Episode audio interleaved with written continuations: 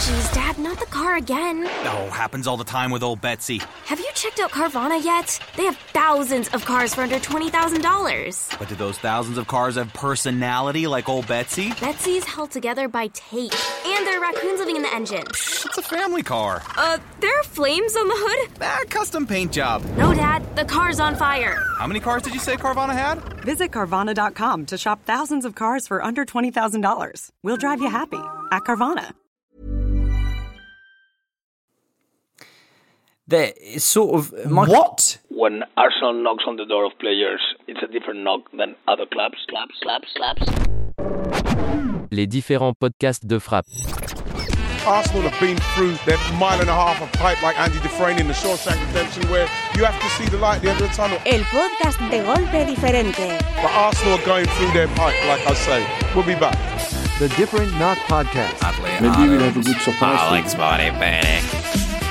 Welcome back to the Robert Holding Lord and Saviour podcast, a light-hearted look at Arsenal with Alexander Moneypenny and my very good friend. Bradley Adams. Hello, mate. We're back. We are. It's been a while. It has. This is weird. Yes. We, we just Yes. back and forth for the whole episode. Yeah. So, Brad. so, Alex. Yeah, it's been a while. Uh, Arsenal have not been playing. We've not been podcasting. But Arsenal are back. Arsenal have won a game. And the stress returned. Oh my god, uh, my my fucking asshole hasn't even done puckering yet. I was shitting myself throughout that match.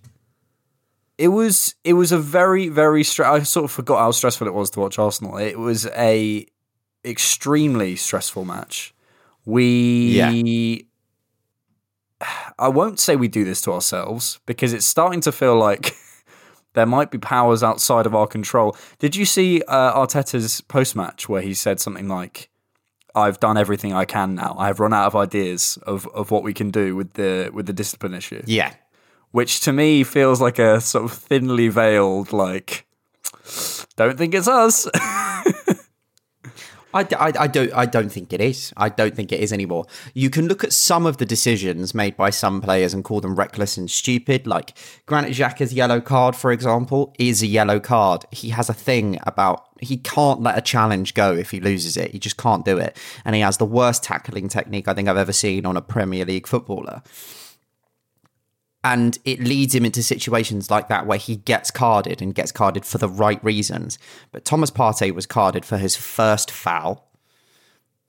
The, we'll talk. We'll get on to the Gabriel Martinelli incident, but I just it's starting to get to a point where I am. Well, one, I don't think any of us are, are, are, are surprised anymore, but the fact that I can look at this situation and go, it is no surprise that when the person running the PGMOL is the person that ruined the Invincibles' unbeaten streak with one of the worst refereeing performances known to man. And, and I'm just going to say it that one of the most corrupt refereeing performances I've ever seen it is no surprise that this is still the situation. There has been no change in quality as the football has got better, and as we and as and as everything has progressed as a sport, the refereeing has stayed the same as it's been since 2006. It's just terrible. It's awful. In what other unbelievably major sport in the world that grosses this much money is this level of incompetency incompetence allowed? It, it baffles me. It really does. Welcome back to the Different Knock podcast. Hope you're well. Uh, we are recording the morning after. Yeah, night before. the night before. Um, yeah, having had some time to reflect. Um, I'm not really someone for conspiracy theories, but something someone DM'd me to say was basically it's getting to a point now where if you did believe in a conspiracy theory, you're getting a lot of evidence to kind of mm-hmm. help you out with your case. Um, I, I quite enjoy the fact that Arteta doesn't really engage with any of the sort of refereeing stuff. I've never, I've never really, you know the sort of Mourinho esque sort of being quite combative with the referees, or even quite a lot of managers. To be honest, you know, I think quite a lot of managers directly call out. You know, Klopp does it on the pitch. You know, calling out the referees. I sort of enjoy that Arteta doesn't really do that because I think in the end you don't win, you just create en- enemies, and ultimately it's a structural issue. But that structural issue is the same one that, as you outline, and you know we can copy paste our referee rants from the Manchester City game or the Wolves game last season. It's the same structural issue. You know, like sometimes when you have a good rant about something in your own life, and then you wake up the next day and you're like, oh, that problem's still there. Do you know what I mean? Like Yeah. the rant didn't make it go away. It made me feel better in the moment. And these games are just uh, they're they're examples of systemic issues. And look, we are not going to fix the PGMOL on the Different Knock podcast. But what I can say is if you eh, we have to there has to be some kind of structural change because we're going to talk about the individual incident but the standard of refereeing as you say is just is woeful I think I think the best way to also look at this situation is Burnley haven't had a red card in three years. You know how they play. I know how they play. Everyone knows who's a Premier League fan how Burnley play and how they have skirted getting a red card for three years. And Arsenal have had 11 red cards in the just over two year period that Mikel Arteta has been in charge. I think it's more I think it's more I think it's like 16 or something That that might be in all competitions that tells you all that you need to know about what's going on. The fact that Burnley have managed to not get a red card in three years, yeah because and we've had 11 or 16 or whatever it is in just over two, tells you one of two things. Uh, and you can believe whatever you want. One, that the conspiracy is true, it's a conspiracy. Which which you want to believe I'm not I'm not inclined to believe because I think it's just much more likely that the the the second option is true, and that a lot of it is done off of perceived opinion of the club. Burnley are perceived as a physical football club who play physical football, so they get away with more. Arsenal are perceived as playing kind of tick taka tippy tappy passing the ball football so our challenges to referees look worse or something and uh, kind of adjacent to that the people doing that job are not good at that job i think we've said this before about lots of different situations when the one common denominator is you and in this case the referees it gets to a point where you have to be introspective and think, well, am I the problem? Am I the one that's caused this issue? We said that about Aubameyang. Hmm. It's now gone past the point where we've seen ridiculous decisions against Man United, against every single Premier League club, against every Premier League club. and it's the it's the lack of communication as well I think in the Bundesliga the refs do interviews um you know like why the, why- I don't, I don't, we don't need that. What, what- the thing is, is we're only calling for the refs to do interviews because they're so bad at their jobs. We want them to try and justify those decisions. We've got Peter Walton on on BP, BBC Sport chatting absolute bollocks about the incident. After after it, the interviews don't change anything, but all it all that that would do is highlight, just as in these Peter Walton interviews on Soccer AM or BBC Sport have done, is highlight the incompetence of these people. There's a video of of Peter Walton explaining that if if it's a natural reaction and your arms are in a natural position, it's not a handball, and throws the ball at Peter Crouch and Crouch catches it, and so and Crouch goes like, oh, like this, and he goes, yeah, that's not a handball. He literally catches the ball. Like the, it's the, these people do not know what they're doing. They are, and and you see that from the unbelievably obvious, unbelievably obvious f- uh, flouting of of set rules. Well, I, I think there's there's so so many components to why refereeing is the way it is, and I think it's you know it's it's you could go to salary of referees, you could go to lack of communication, you could go to perception of clubs, etc., etc. I think that my main issue and something that came up for me yesterday is what is the purpose of refereeing, and to me, I landed on a phrase which is facilitation of the game. You're you're a facilitator of the game. You're stopping dangerous foul play. You're stop you and you're uh, you're ensuring that you know sort of order is maintained. You're ensure that the kind of structure of the game is is there, and you try and keep fairness on both sides, and you try and sort of just manage the game. That's what it's for. But ultimately, the game is there to be enjoyed. The game isn't about the refereeing.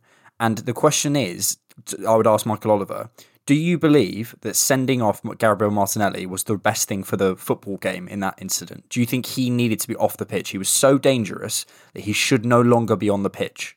Do you really believe that? Because we can look at the rules, and you know, there's different interpretations of that rule that's sort of floating around Twitter and etc. etc. But to me, the more important part is like I I look after two kids. It's one of my um, sort of side jobs, and they have certain set rules. They have you know you can't eat sweets part you know, before dinner, all sorts of stuff, right? So if my kid eats two sweets before dinner, do I go? Do I give them a double punishment for eating sweets before dinner? No, it's they've eaten sweets before dinner. They knew they shouldn't have done that. If they had two bits of Haribo rather than one bit of Haribo, I'm not going to. Ch- it's it's it's you know the, it might be a bit more. There might be a sort of a slightly more severe punishment, but it's it's the same action and the same incident, and they didn't you know they they didn't know they'd been caught. So you know in in in that kind of example, people act differently. In that specific Martinelli thing, what pisses me off is you know he would have acted differently if he knew he was on a yellow card, if he knew he'd been cautioned. But the spirit of it is the most important part. Is the spirit of it is the is the, is the refereeing uh, incident yesterday going to improve the product going to be something that keeps the product at a certain standard? No it's not. Sending off a young player it ruins for doing the that. product. You've also got to remember that martinelli is what 20 he's a young player is there not going to be any allowances for for these types of situations especially when you know that people are saying they haven't you know they've been watching football since the 60s and they've never seen that happen so it's the spirit of it that, that pisses me off. That I'm like, you are, and it's it's what Arteta said, and I and I I really agree with this. You have to want to give that red. You have to want to give it. Yeah, and here's the thing. Here's the thing.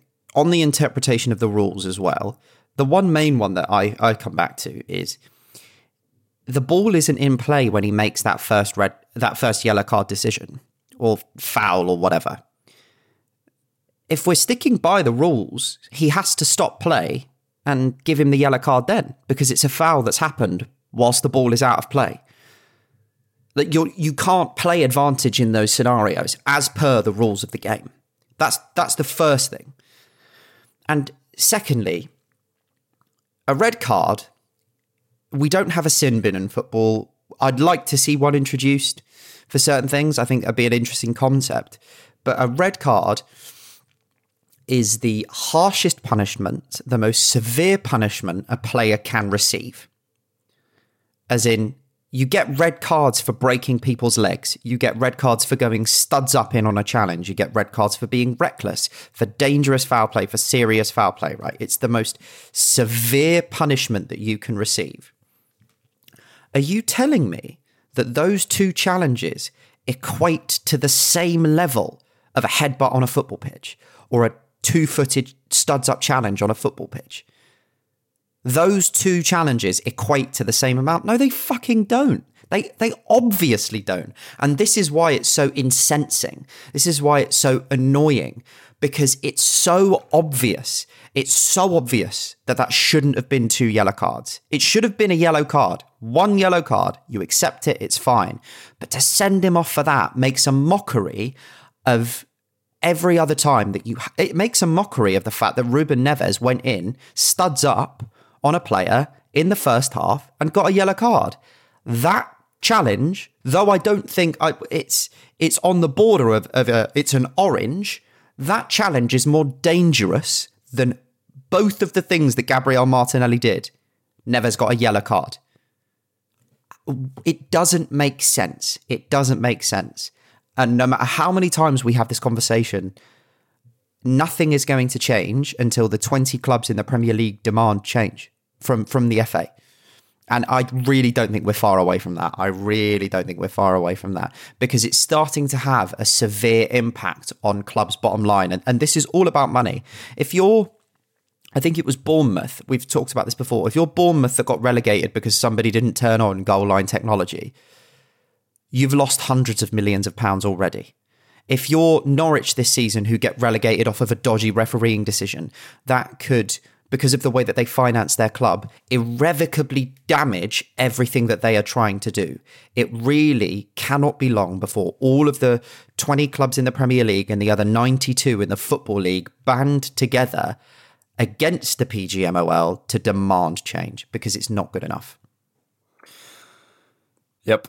Arsenal have the same number of Premier League red cards as Downing Street has had parties now under investigation by the police during Mikel Arteta's reign. So there you go. My word of the game is refa fucking re.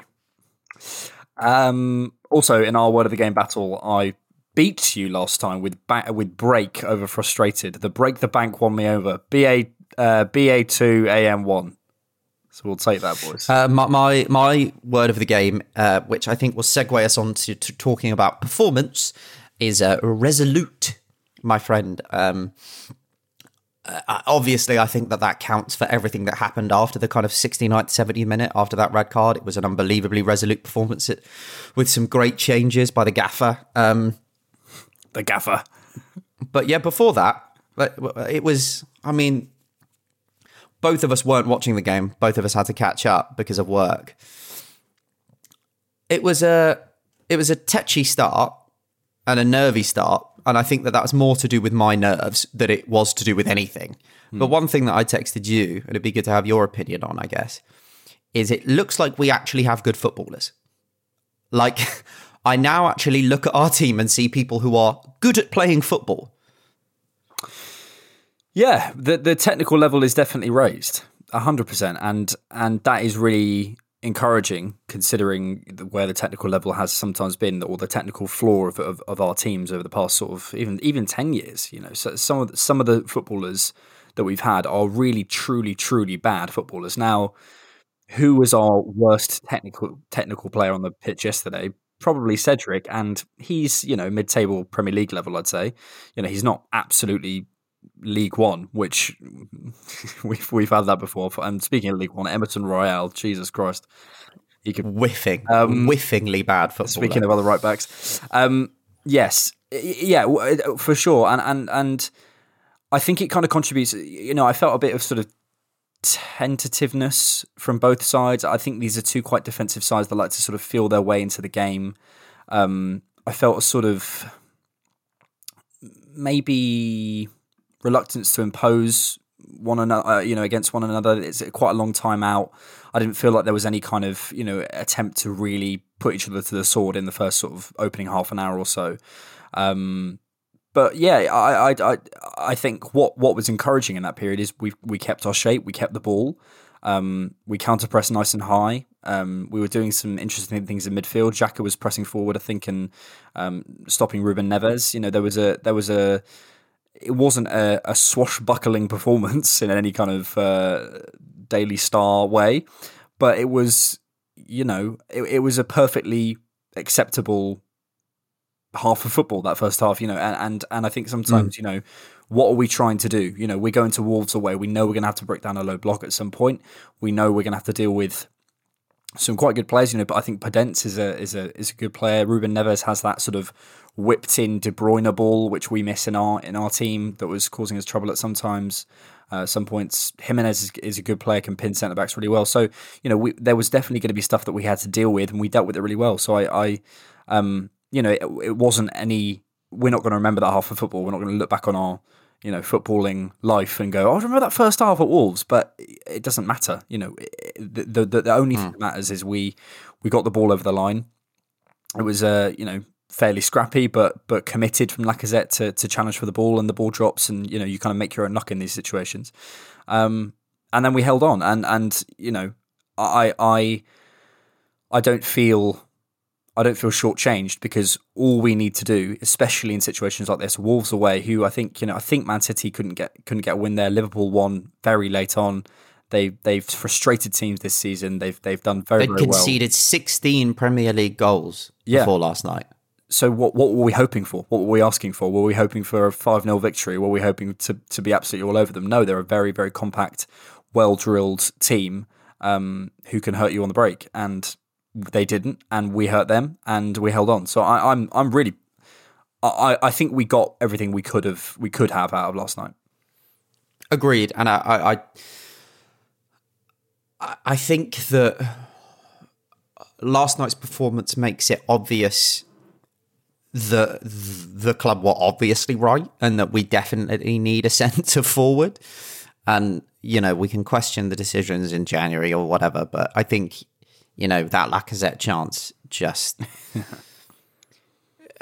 when you tweet about a chance you missed, that's when you that's when you know you fucked it. yeah, like that was horrendous, horrendously bad. But one thing that's good, and I think ties into being resolute, is in games previously, and I've seen a lot of people tweet this, I've tweeted it. When you miss chances like that because it's Arsenal, you know you feel like you know it's going to come back and bite you on the ass. There's going to be an equalizer, an 89th minute screamer or whatever. But the end of that performance showed how resolute we can be, how together we can be, and how in those moments we can grind out those 1 0 victories, those 2 0 victories, those 2 1 victories, because that's what makes a title winning side. You know? Is that what we are? Manchester, Manchester City, no, no definitely not. Manchester City don't win every game 3 or 4 0 sometimes they, they, they scrap out a, a, 1 0 against a low block from a, an unbelievable De Bruyne, De Bruyne chance. You know, I, I, think about that Vincent Kompany goal against Leicester that basically won them the league over Liverpool and it took that moment of brilliance. You're not always going to be able to do everything that you want to do, but the fact that we're now seeing a team be able to grind out those victories and, and really important ones as well in terms of the league table, because they're now we're on the same games as them, but we're on, they're only five points behind us. Mm. We're on 39 and they are on no, we're on yeah, we're on 39, they are on 34. So if that result flips and they win 1-0, the the league table completely changes and now we've got two games in hand, I believe. Yep, two games in hand over fourth who are only 1 point ahead of us. We're, uh, we're in the driver's seat for what yeah. seems to be this top four, four ch- chase with a lot of our really difficult games played. And with all that pressure and all that momentum to grind out this result, for me, it was so important. And yeah. it, it, really feels like it, it's it's something that will help gather momentum to take into the next game and the next game. Yeah. Yeah, it's it's interesting that kind of grinding out results thing because I think it, it is a quality of of teams who who get themselves up there. I think what it is in kind of actuality is a kind of plethora of options of winning games or different ways of getting through teams. You know, Man City, they can go over you, they can go around you, they can go through you, they can get you on a free kick, they can get you on a corner, they can get you from a long shot, they can get you. There are so many different ways in. They have that De Bruyne pass. Liverpool have that sort of special right hand side. They have that ball over the top to Jota. You know, you you watch teams and you you can see their different ways of getting through you. I think we we lack a few of those. I think we lack someone with a long shot, for example, or who's someone who can get you know have a shot from outside the box and and, and you know earn you a couple of points a season. I think we probably miss someone who, you know, Odegaard's certainly getting there, but I think we probably miss someone who's a bit more efficient on the free kicks. We're looking really good on the corners. We probably lack someone from the sort of left half space and maybe even right whipping the balls in, although Odegaard's there. It's just a different angle to the sort of De Bruyne and the one we saw from Neves last night. I think we're getting there in terms of the options. Um, so it's good that one of it worked out. And, you know, if we take away our corners, so credit to Nikola, Nikola Jover, if we take away our corners this season, I don't know where we'd be in the league. So you know, and and and, but I, I have no complaints. I do not care how it goes in. You know, that is the mark of a good team. That you doesn't matter how it goes in. In the end, you have hundreds of different ways to to to get a result, and that is it's a results based business. So who sort of who cares? Um, and I, I I I agree about you know the deficiencies in the team. It's clear to see that, but I think I'm hoping we have enough, as you say, to, to to get us into the top four. And it's nice to be in the driver's seat. And it's, I think that will change a lot. I think we'll we'll look, we'll probably be having a number of podcasts before the end of the season, going, well, if only we can do this and this, and then they, they need mm. to drop points, and there'll be a lot of that kind of chat.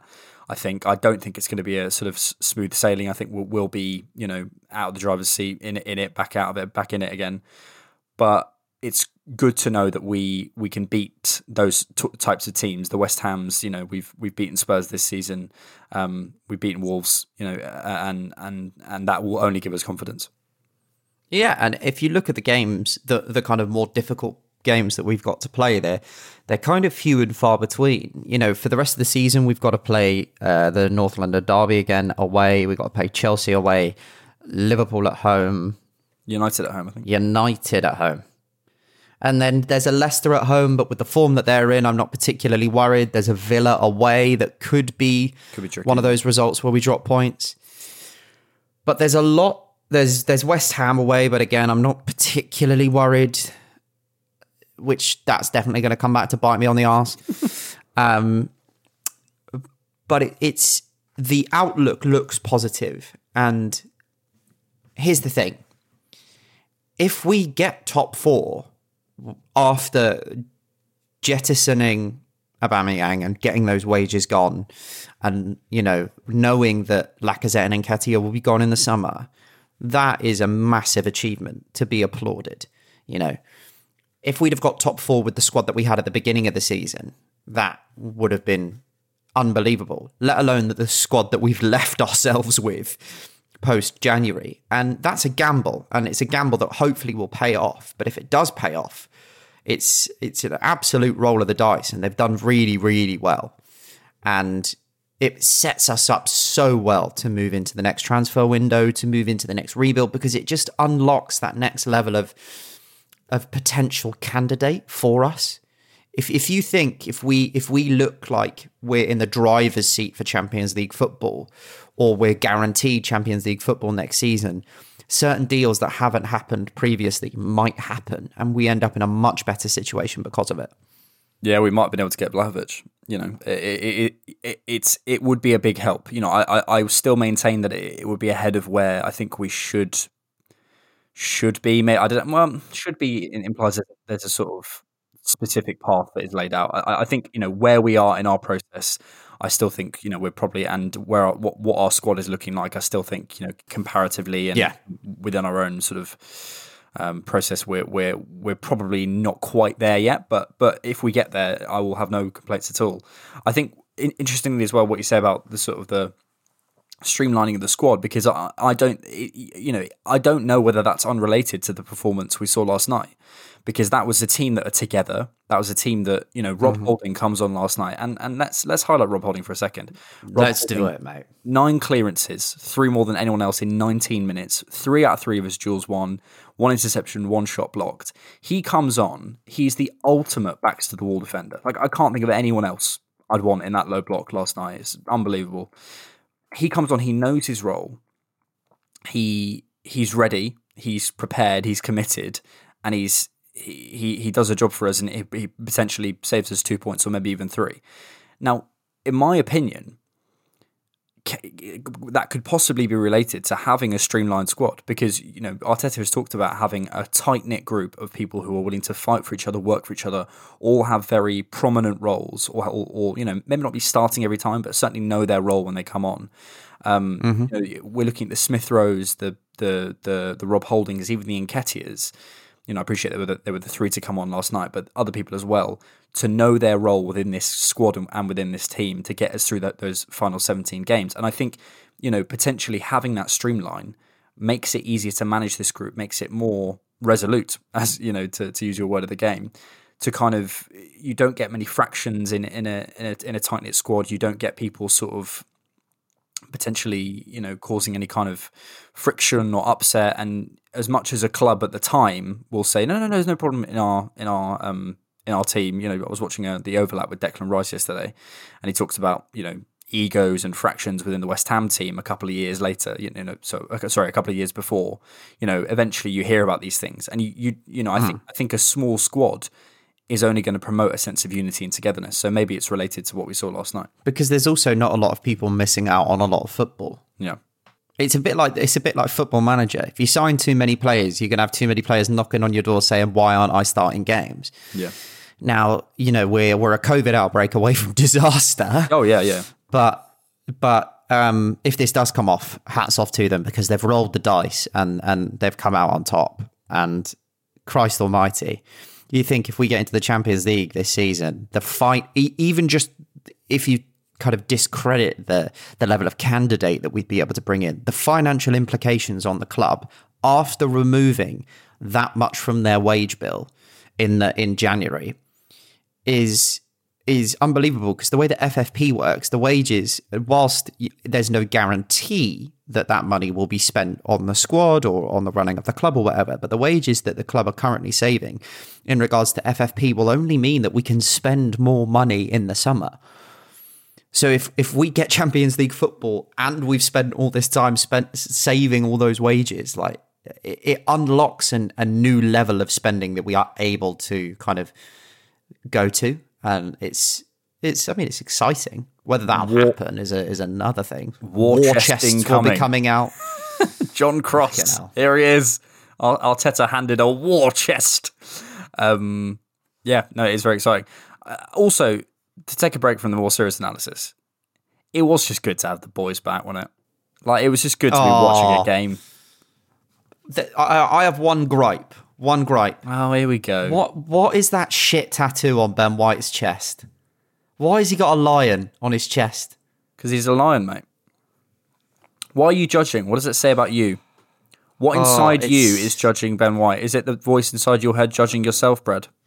Is that what it is? Maybe, or just the fact that I think it's a bit tasteless. But Well, taste is subjective. yeah, that's very true. Yeah, shit, I agree. Um, I tell you what, as well. it's because he's it's because he's got some nice ones. He's I, I looked at that photo. It looks very good with his top off, and he's got some Yeah. nice tattoos. And I, and I was looking at that, and I was going, "You got so many nice tattoos. Why the fuck have you got a lion's face on your chest?" when were you looking at the photo? Sort of 2 a.m. in bed? Yeah, in bed, ruining my life. Just on, just with the boxes on. a small erection. No. Uh, tell you what. No, a large one, Alex. Let's be honest. Okay. Uh, I've got a big cock, guys. Um, tell you what, Cedric. Speaking of big cocks, Cedric. Um, this is d- quickly devolved. We had about twenty Decayed, minutes. of- decayed 20 into minutes mad- of quite serious madness, yeah. analysis, and now we're talking about cocks. Um, it is the worst word as well. Cock. It's such a horrible. Sorry, everyone. Sorry. This is smutty, isn't it? Um, Cedric, back to Cedric.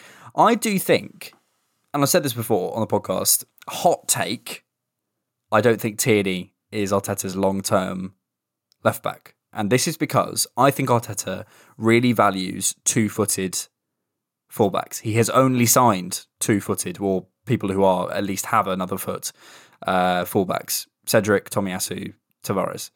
And I think I mean, What's- Cedric is shit on both feet most of the time, but But he does. At least at it's least he has a consistent. left foot.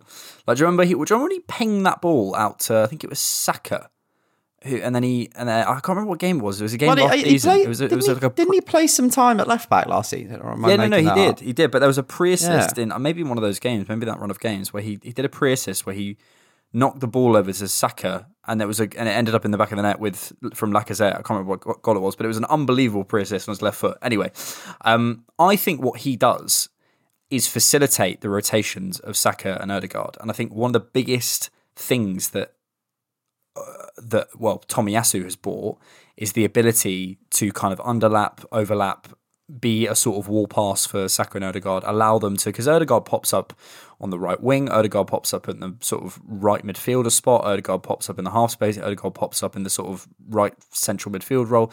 He he sort of goes everywhere. And Cedric having two feet allows allows that to happen, allows that to be facilitated, and allows different angles to to to sort of be to be created, and then leaves Saka one on one.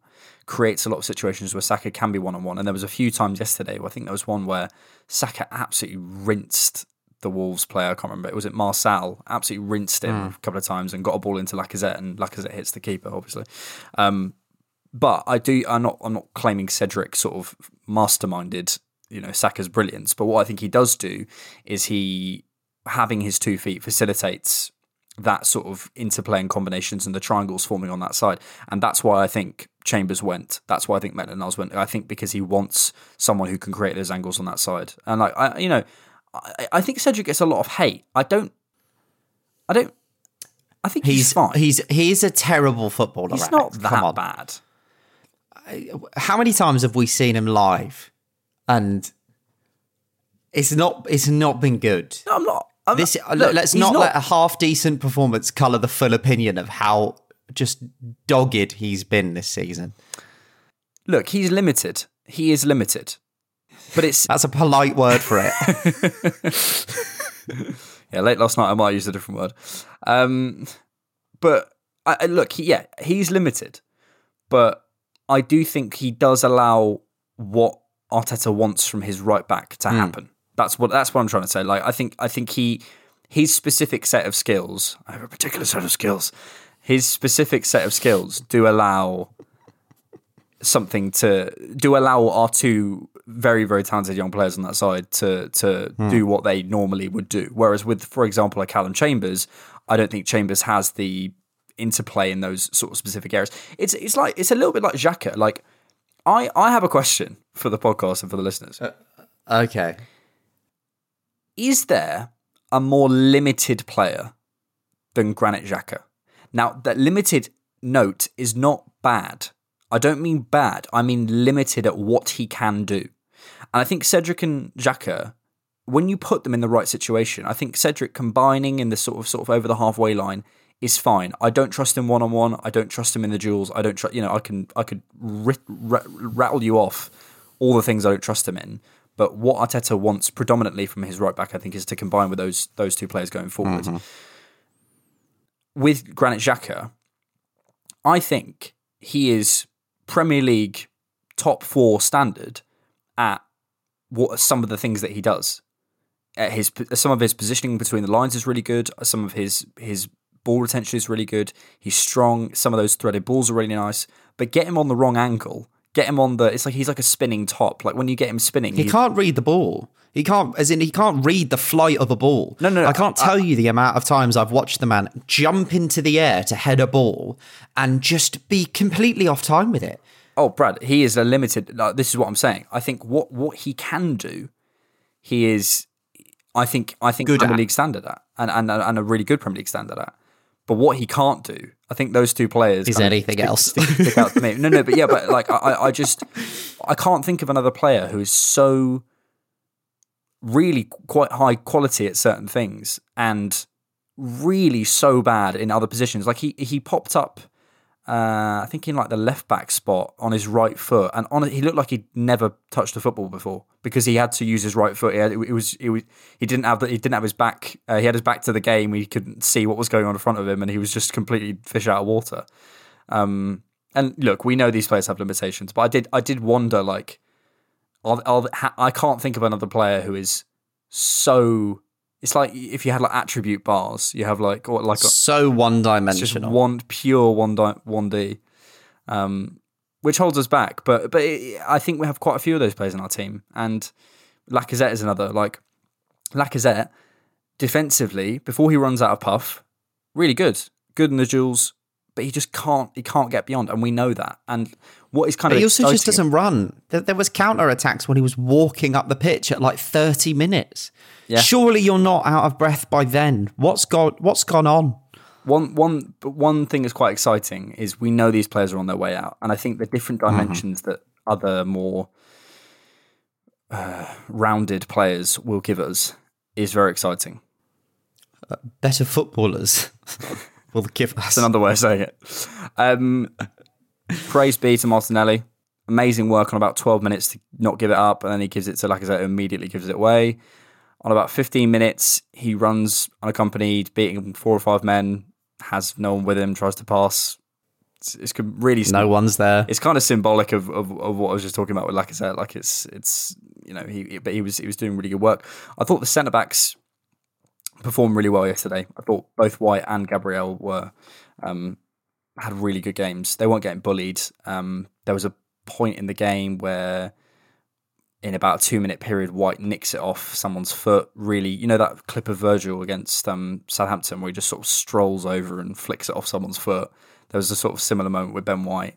Um, and Gabriel really strong up against Jimenez, who's one of the strongest players in the league, and re- really top top players. You know, and and we've got to remember the age of these guys. They are only getting better, better and better, and I'm feeling more and more confident with them both. Like Gabriel, man, like he's he's really He's a monster. He's really underrated. Yeah. He's a bit rash with some challenges, but he is a monster. Also, wait, can we just discuss why are we getting yellow cards on 60 minutes for time wasting? Burnley spent 90 minutes of a football match time wasting against us.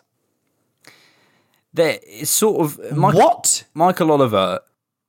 There's a clip of Jamie Carragher where he he he says to Gary Neville, he goes, "I bet he was the milk monitor at school," and I was like, "That is that is Michael Oliver. That is Michael Oliver." Um, yeah, I agree. Uh, the goal, I mean, there's nothing much to say on the goal really. It was it was a great ball in from Martinelli. It was good duel from Lacazette and good instincts from Gabriel. I mean, poor defending from Wolves.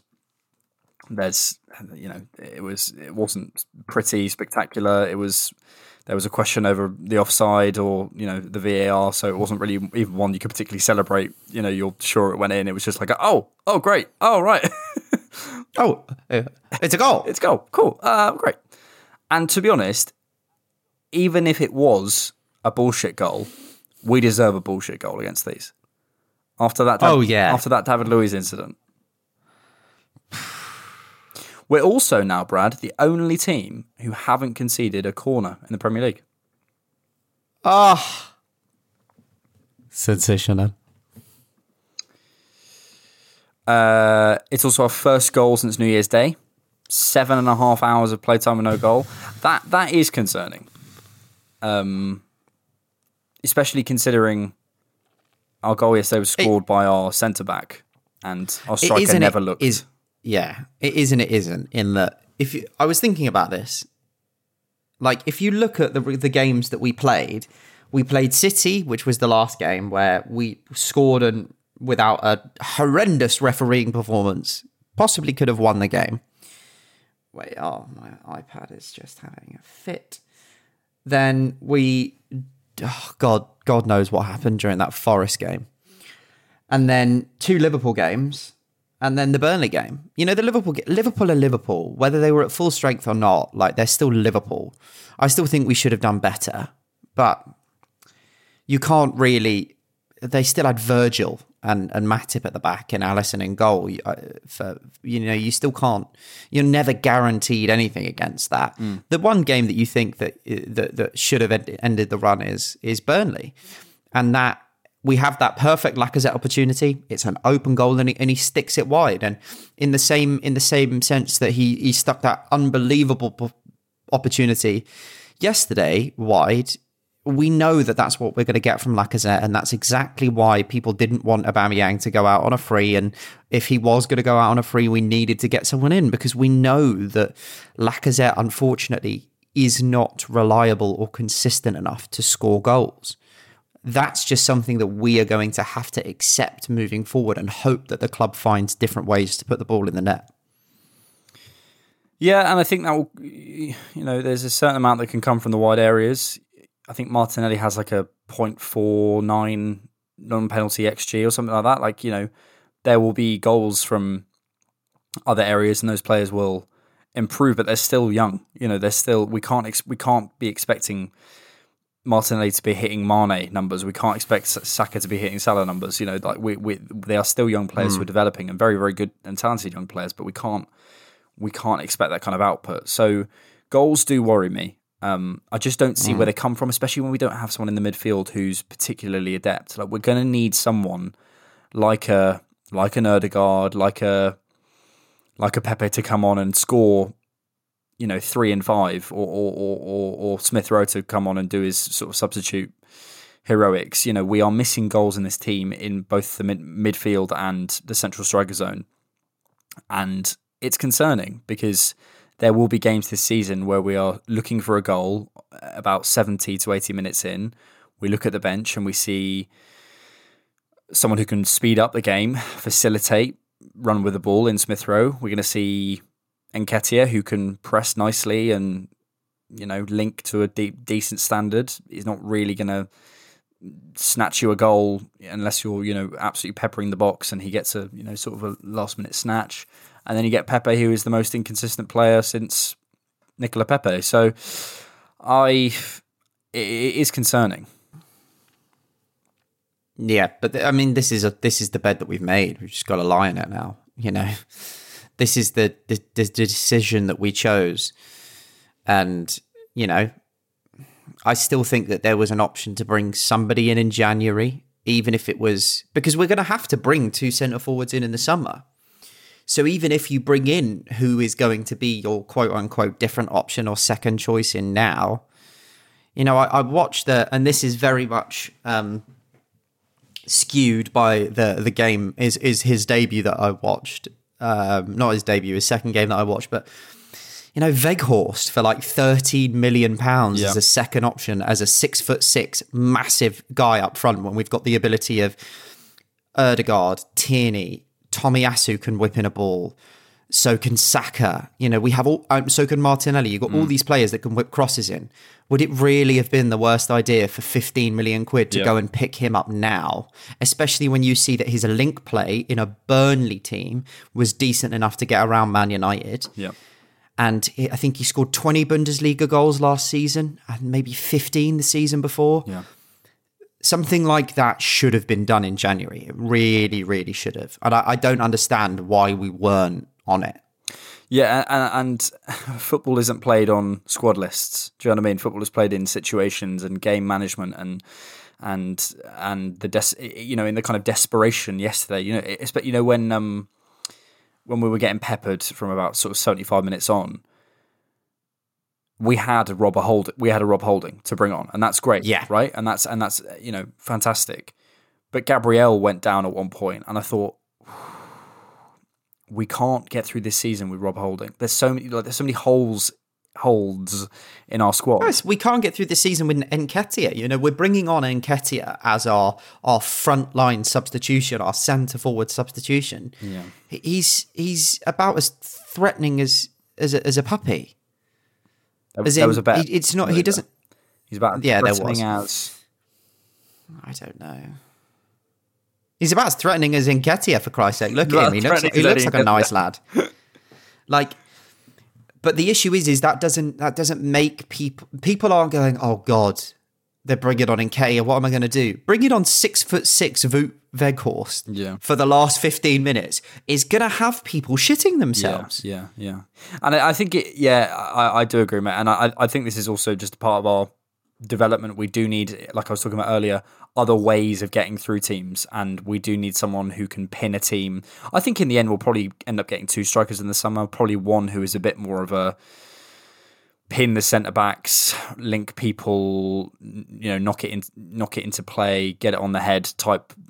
Maybe even a Calvert Lewin, and probably someone who's a bit more of a playmaker. You know, if we got Isak and Calvert Lewin, I mean, that'd be unbelievable. I don't think it's going to happen because I don't think there's a centre forward who can do everything. Do you know what I mean? that we need, but we do 100%. We we miss that in our team. We miss someone who can really hold it. Someone someone who can allow Ramsdale to go vertical. You notice he always goes out to the wings. Um, so yeah, it's yeah, it's, there's definitely a a, mi- um, a sort of what's the, what's the word? If Burnley go down, if Burnley go down, go get big big Voot. big Voot. Also, you just love Voot. I remember on I do. You used to you used to shout him out all the time. Was it even when was it, was it when we were doing the podcast? Yeah, I remember. all the I remember. time. I, used- I love him. He used to score against me on FIFA, and every time I just send you a picture going, "You fucking, you wanker." Uh, tell you who's a great commentator, Peter Drury. I, if you watch other sports, if you watch like tennis or snooker or whatever, they use so much more technical language than football. And I appreciate that in football, kind of there being it being a bit more about a narrative allows it to be a bit more accessible, which makes it the, the, the sport it is. I think it's a very, very accessible sport and very easy to understand. And the narratives are so strong. But he was using a lot of technical, like, you know, like changing the point of the attack, you know, starting positions. He was noting the positional changes. He was really, I enjoy commentators who can kind of give you an insight into the game and use language, technical Mhm. language from the game, um, rather than just like, yeah. And you have your sort of more arty Martin Tyler type stuff who can say things in the moment that is like almost iconic things come out of his mouth all the time. but I, I, if you watch other sports, if you watch tennis, their kind of halftime analysis is like he needs to spin his wrist on the backhand because his foot is twisting too many degrees to the left. Do you know what I mean? He like they're literally like Mm. the the the granular detail of the game is there. Um, and it's good to hear that from from a from a commentator. So shout out Peter Drury. Um, the away support is so good. By the way, Yeah. some of the best in the league. Some of the best in the league. Yeah. Um, Agreed. I think we've covered most of the rest of it. I did enjoy Rob Holding saying, "Yes, Gabby, well done, eh?" For Yeah, oh, I loved it. Martinelli I loved it. getting a throw in, which I love. Look, you know, look if it, it, it shows a togetherness and a sort of willingness to support each other. I mean, it was just a throw in, but it was well done, Gabby. Well done, good, yeah, right on. um, we should also shout out Ramsdale's save from Romain Saiss, which was a good save. I think he, it was another save that he did. It was really nice. What a boy. What a boy. He claimed a couple of crosses. He knocked away a cross that could have led to a great opportunity. Yeah. He's back. The last thing, He's back. the last thing I'll say on the the refereeing thing, by the way, is did you notice that Lacazette did a body check on someone about two minutes after he sent off Martinelli? It was the exact same body check, and he did nothing. And I know that is the marker of a referee who knows he's fucked it, who knows he's Yeah. because he's lenient with something. This exact same incident, lenient. It, well, I think it was worse than anything than the Martinelli one. He's lenient with it because he knows that he's overstepped the mark on that one and that that pisses me mm-hmm. off no end. So just if this is the exact thing we're talking about with the inconsistencies, because uh, the Ruben Neves incident, the Martinelli incident, and the Lacazette incident can't exist on the same football pitch, let alone sport. Do you know what I mean? Like it's oh, it's frustrating. And look, it's it's a very hard job being a referee. I think you know I, I always want to caveat that when we talk about refereeing, but there has to be some changes made, and it's yeah. Look, we we could fucking rant about that all day. Arsenal have won 35 of their 97 Premier League games in which they've had a player sent off, 36% more than any other side in the competition's history. Manchester United next. It's because we do it so much, we're used to it. yep. when you do something enough, you get good at it. Uh, anything else on the game? Bramley Apples. No! We'll see you. After this.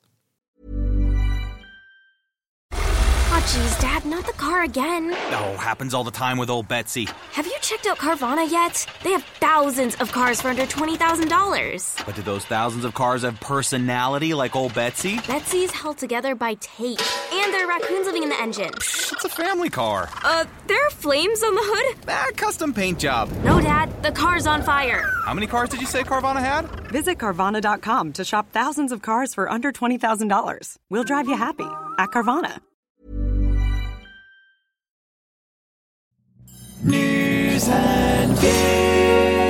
Welcome back to News and Views, where we give you all the news and all your views, but mostly ours. Just a quick reminder that if you do enjoy these podcasts, please subscribe, turn on notifications, and leave us a review. And please support us on Patreon, where you get access to ad free versions Patreon, of the main Patreon, pro- Patreon, podcast Patreon, and the preview podcast when Brad remembers to do it for just £3 a month. And for one time support, head to buymeacoffee.com, where you can. Buy me a coffee. Anything you can give, monthly or one off, helps the podcast. The links are in the show description. description, description, description, description, description. You're great. What was that hype man? No, not is that hype man? Yeah, Hype man's Echo? what it is. I was just trying to. Yo, great, great podcast. you guys are the bomb. Who's our best hype man on Twitter, do we think? Oh, it's got to be Debs. It's got to be Debs. Debs loves it. I did have a lovely DM from. Hang on. Drum roll.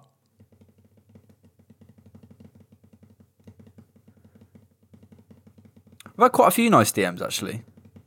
U2B said, "You guys, are my favorite Arsenal pod out there. No cap." Oh, It was at 1.56 a.m., so maybe he was similarly to you yeah. In- Thinking in about bed. us rather than me thinking about Ben White. in bed thinking about Ben White and the different podcast. I mean, aren't we all? Do you know what I mean? Uh, right. the Love Island Maldini, what a lad. you what? The Love Island, Love Maldini, Island Maldini. what a lad. I like that. That's nice. Maybe we could I was going to say there's there's a there's a spin off show in that the Love Island Maldini podcast. We just follow Ben White's movements. Yeah, just oh he. I think he's just left his house. Mu- Must have left his house, going to training. So uh, yeah, just a 24 hour live stream of Ben White's movements. you could do that, Brad. Fucking hell. I've always said I you should wouldn't do remember. streaming. I think you'd be good at it. Uh, maybe, maybe we'll see. We'll see after this. Maybe next season. If you, rem- if you remember to do the preview podcast, then uh, no, that's harsh. You've been busy. You've been very busy. maybe once I'm back from from the if that if the thing goes ahead, maybe once I'm back from that, we can get on some streaming. There you go. Um, so news and views, right? that's, that's that's the section we're doing. Um, the Arteta comments. Uh, the way I see myself in this relationship is as a solution, not the problem. Interesting. Interesting comments. Not at all surprising. No, but I mean in the light of the the sort of man management situation, if that's char- that that is two very different sides of a story, where Mhm. Aubameyang is saying that the only issue was Arteta, and Arteta is saying he was felt as though he was the solution in this situation. I mean, Well, yeah, because I think Aubameyang was the problem. Yeah, I I don't know whether I'm like maybe I'm just spending too much time around you, Brad, but I'm starting to be like I I am concerned about Arteta's man management, and I watched him talk to Lacazette last night, and Lacazette said it was a tactical thing in the in the post match, and I, I don't want to go sniffing around issues if they're not there, but there was quite a confrontational side to him, which it can be good. And it's in the heat of a of a of a sort of match. I'm also remember a sensitive creative type who, if someone was like, if someone said boo to me, I'd go, I'd, I'd be like, oh, don't, please be nice. Um, so maybe I'm projecting here, but I don't know. I, I- just get a sense that there may be, we may not have seen the last of kind of issues with certain players. I think Arteta might be a bit of a prickly character. It's something to keep an eye on. I think that I don't know if it was you that said it before, but Was it it is true. A lot was. of pla a lot of players, like you know, I think of Thierry Henry's management history. You think of if you go to other sports, you know, there's a reason Michael Jordan has never really made a successful basketball coach. Is a lot of their their ethos and their, mentality is about being the best, and they seem to be shocked when other people can't reach those heights. Mm. And I'm, that's in no way saying that Mikel Arteta was ever the best because I don't think he was. But he obviously has unbelievably high standards that sometimes if you cannot meet them, I can see them being a being an issue. I think the Aubameyang situation is very clear that Aubameyang was the problem. I just think that what what we have seen too often is a willingness to, and I use this word frequently, jettison players from the playing squad when there's an issue with no real attempt to rehabilitation. Whatever we think of Guendouzi, there is a perfectly there's a perfectly quite good central midfielder in there who would give us another option in that midfield if he could have been brought back on side and had his petulance stamped out of him by Arteta. I'm not saying that that's an option, but I didn't see much effort in in changing that. The same with this Aubameyang situation. We don't really ever know what's happened with Özil. I, I think Aubameyang has to be the last time because, like we've said about the referees, if there are constantly problems revolving someone with lots of different people, there has to come a point where you look at the person who is the common denominator in those scenarios.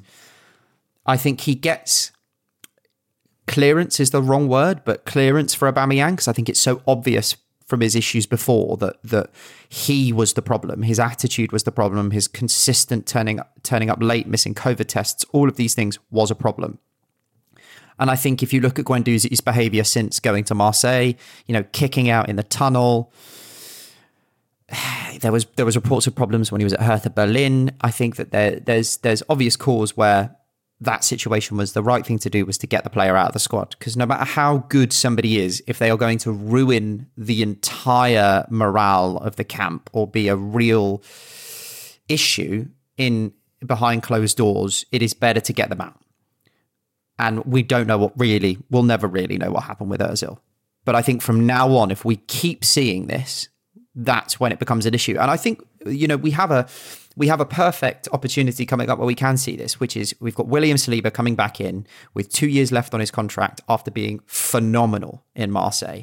How we handle that situation is going to be very telling of the squad's ability to manage players and the man management because Saliba is a perfect um, not third choice, but a perfect addition to that revolving centre back line. Can cover left centre back and right centre back. Has an unbelievable skill set and is, for me, one of the most talented young centre backs in the world right now. I've spent some time watching Marseille this season. He's unbelievable, very raw still, and it was the right decision to loan him out in some aspects. In some aspects, it wasn't the right decision to loan him out and keep Rob Holding.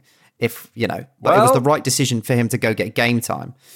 Would Saliba have done the job yesterday? Who knows? Who knows? Probably not, because his his you know his biggest biggest deficiency is aerially. Well, not well, one of them, one of them. But th- what's coming up is a perfect opportunity to see and to really get a judge of how we can finesse these situations and manage these situations. And let's just see what happens come the summer. But we've got to be careful because what we don't want is players starting to look at Arsenal as if there could be a problem with coming to the club down the line because that could turn a few players away from the idea of joining the project. Yeah, and and for as many for as many issues we hear about, there's three comments saying how great he is. So you know, I'm I, I, I'm I'm I don't want to poke the bear, but I do. I I think if I could have designed a character to come into Arsenal eh, eh, in December 2019, it would have been a very intense, tactically minded, astute person like like Arteta or someone who really knows their own mind. Like it, re- it really would have been that person. I just I still see that same intensity, and maybe maybe that's maybe that's what is you know, and maybe there'll be people who say that's what we need still. You know, uh, sure. I just hope he can learn to manage all different types of personalities because there will be Aubameyangs, um, and there will be there will be Guendouzi's that that may be exactly what we need. You know, so I, I just hope we're not as you say with the Saliba situation, it's a good exa- good example because Saliba to me on paper feels like the exact type of centre back that we that we need that can cover that sort of you know be the th- sort of the third man in that situation, even cover Tomiyasu's role. So how he handles that, if Saliba, you know, won't conform or whatever, or isn't you know doing exactly what Arteta wants, you know, will you jettison William Saliba? You know, so. And Saliba absolutely has the talent to take one of those two starting spots from White and Gabriel. Yeah, uh, well, well, look, I think you know sending him out on loan to Mar- otherwise sell him last summer. You know, like there was the interest there, so clearly there's an interest in keeping him around at the club, um, or sell him this summer. That's do you know what I mean? If if we don't fancy him, that that's fine, but don't bring him in and then have pro- if we if we bring him in and then have problems, I'm I'm con- I'm slightly concerned.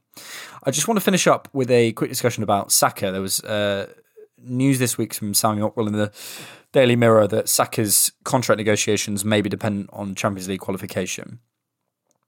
I think it's understandable that Saka would want some kind of assurances around Europe because you know he's getting to that stage where you know 2021 he's starting to think you know I want to be playing in the the top competitions every single season and that's that's absolutely fair enough.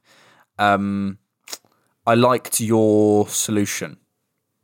He's the second best right winger in the league for me, Saka. I think he's absolutely sensational. And I think that the only place he doesn't start, and maybe second best is too high, but I think the only place he doesn't guarantee starts across the season is Liverpool because they don't rotate a lot. I think he could go to a City, be part of that rotation plan. I think he could go to a lot of clubs that would be a step up when it comes to, you know, European competition and stature my solution to this thing, if we're not getting Champions League football this season or whatever, would be you give him a contract where you're paying him very well, 100k a week, maybe even more, and you give him a release clause that only Champions League clubs can can activate. You do the Jack Grealish. You say to him, "Look, we want you to stay. We want you to give us a couple more years to to really push forward this project."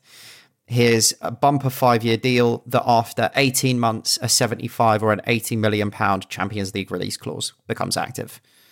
Because I think if you sell him this summer, that's the kind of fee you're going to demand. So you say to him, that's what we're going to demand for you this summer. Sign on to this new deal. There's a guarantee that we will have to accept the offer if it comes in.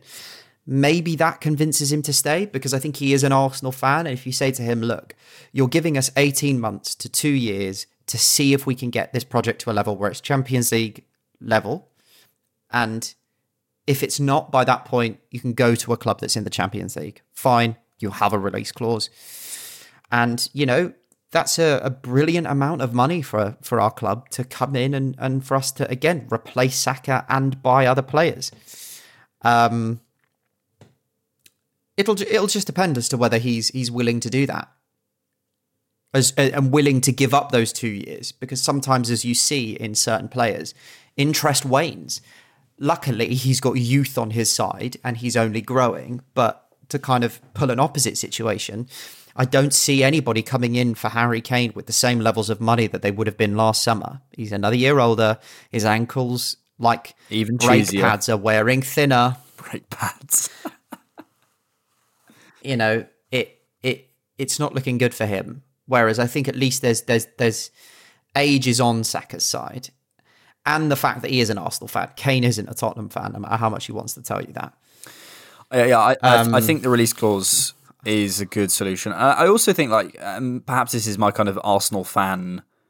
Oh, if I was a player, I'd do this. You have to look after yourself. I, I appreciate that, but I think if I'm Saka, a release clause doesn't mean you can't leave if an offer comes in. You know, I I, I- would be Yeah. saying, look, I want to look after this club, I want to protect this club.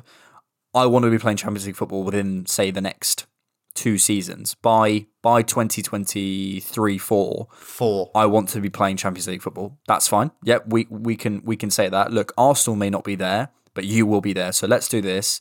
You sign a new deal, as you say, and structure it however you want. Whether it's a release clause, whether it's a you know if a Champions League club comes in for you, we have to accept a bid over a certain point.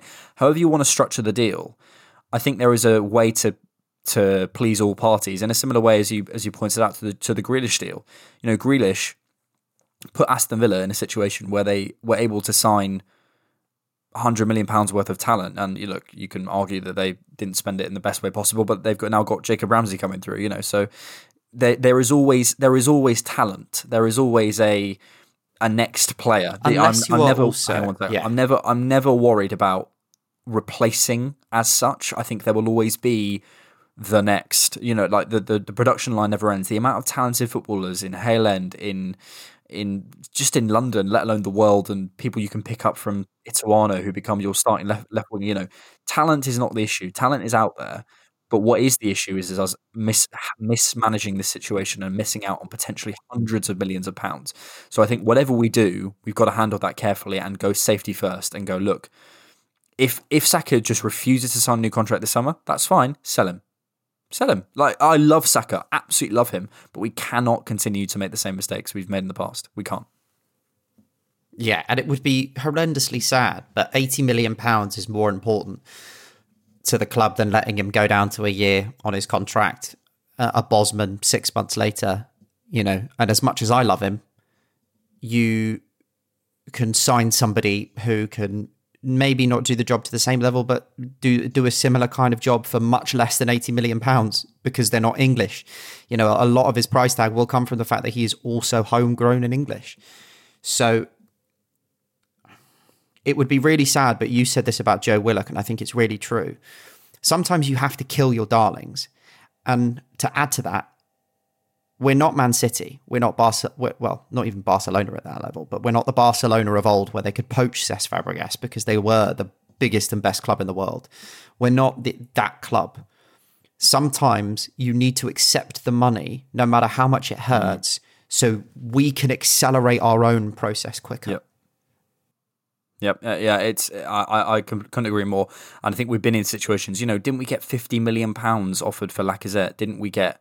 You know how much we got offered for Maitland Niles and Chambers and all these all these people who ended up Yeah, going for twenty nothing. million for Maitland Niles, fifteen million for Chambers. There's so much money that we've missed out on previously that's leaving in the summer for free.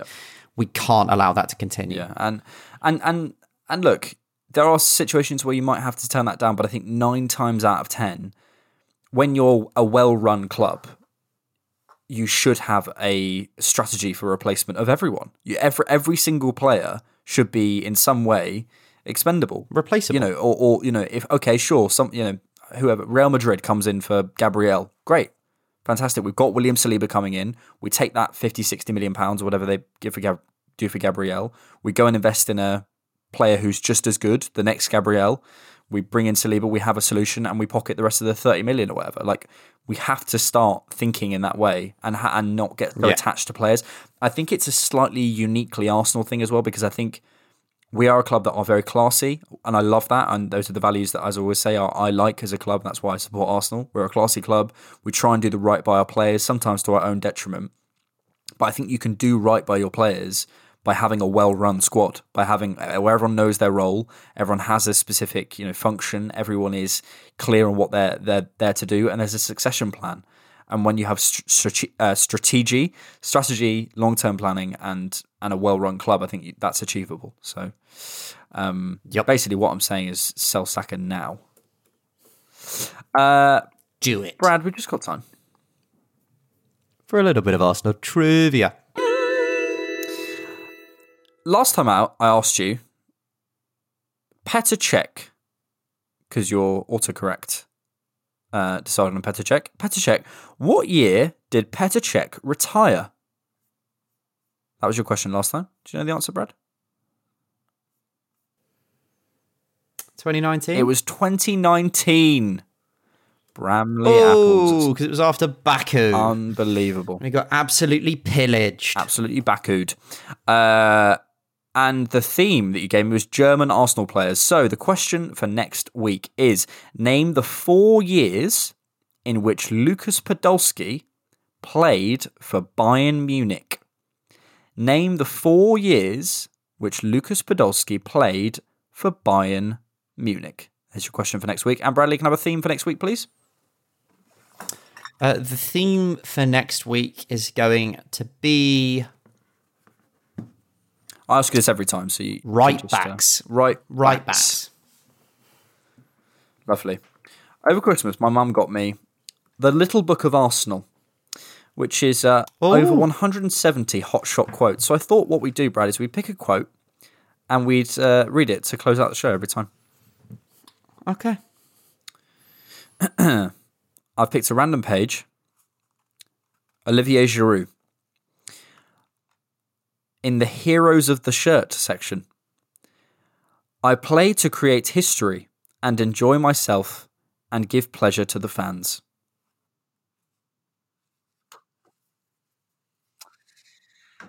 Thanks so much for listening to the Different Knock podcast. Eh, it- I tell you what, we could use a Giroud. We could we could use a Giroud. Did you see his Just double? don't- just his don't- double don't- in the don't- Milan don't. derby. He's underrated. He was underrated, I tell you. Uh, uh, do not, do not. We lived through 2015 16. End this podcast now with all this Giroud revisionism. It's a pleasure to be back, Brad. It's an absolute pleasure. Uh, Oh, as per usual. I hope you enjoyed. Hope you, thanks for listening. We really appreciate it. Um, Brad, you gonna release a preview podcast soon, or Yeah, yeah, yeah. There'll be one before Brentford. lovely. Don't worry. Thanks, thanks, Brad. Uh, listen, pleasure as always. Thanks as always for listening. Keep it different, knock, and we will see you Later. Peace. Peace.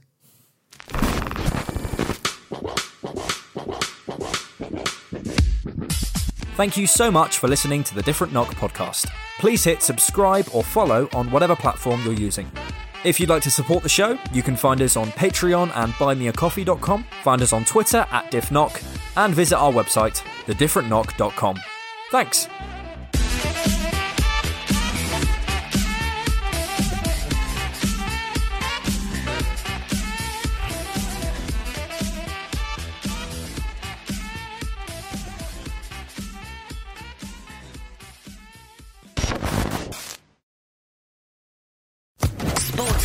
Podcast Network.